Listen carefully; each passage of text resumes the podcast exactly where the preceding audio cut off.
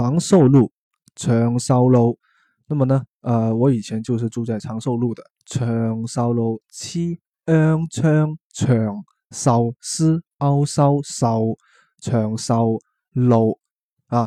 那么这个长寿路呢，它有个特点，它是全国啊，以前是，现在不是，以前是全国最大的发廊、跟美容还有这个沐足用品的批发地。那么你现在去长寿路，你还可以，你还可以发现呢，那边有很多的卖这个。呃，剪头发的这个剪刀啊，或者是泡脚的这个呃木盆啊，都会有有卖。那么以前呢，长寿路这么一长的一这么大这么长的一条路呢，其实它是以前广州市的一个中心区域来的。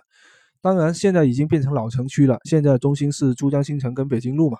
那以前长寿路其实是广州的一个中心的区域来的啊。说到这个长寿路，长寿路。它还有一个非常著名的一个景点啊，这个可以说是一个景点，就叫做荔湾广场哦。荔湾广场非常有名，为什么有名呢？你可以百度一下就知道了，或者是你有机会去到荔湾广场，你可以立留意一下荔湾广场的门口的四个大字啊，四个大字，它是用繁体字来写的。那么这个荔湾广场这几个字呢，我不知道是那个呃写书法的人是不是跟这个荔湾广场的老板有仇啊？那么呢，他写的时候呢，一不小心就把这个广场的广字写的好像一个尸体的尸字啊，所以你离得远一远去看一下这个荔湾广场这个字，有点上写着荔湾丝厂。所以呢，呃，上个世纪九十年代一直以来，长寿路都是广州有名的自杀。自杀圣地啊，自杀圣地，它不同于我们所说的这个海珠桥、海珠桥。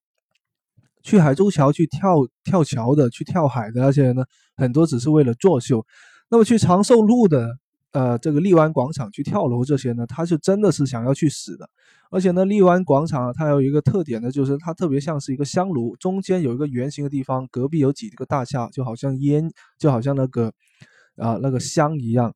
就好像呃有几炷香在香炉上面插着，所以呢就是有点恐怖。而且呢，以前的这个荔湾广场，它一开始第一个死的人其实并不是自杀的，而是因为它的那个围栏，就是那个栏杆呢有点有点破旧，所以断掉，那个人摔下去啊。最后那个人有没有死就不知道。所以后来呢，就很多人去这个荔湾广场去呃去自杀。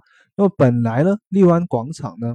那这个地方它是一个很旺的一个地方，荔湾广场的房价有一度是广州的最高价的，但现在已经是比较比较苦逼了。当然，现在荔湾广场包括附近的一带，其实还是呃华南区，不能说是全中国吧，华南区的最大的玉器、玉石，包括金银啊，那里是最大的一个批发市场。当然。那里卖的到底有多少是真的，有多少是假的啊？各位看官自己去决定吧。好，拜拜。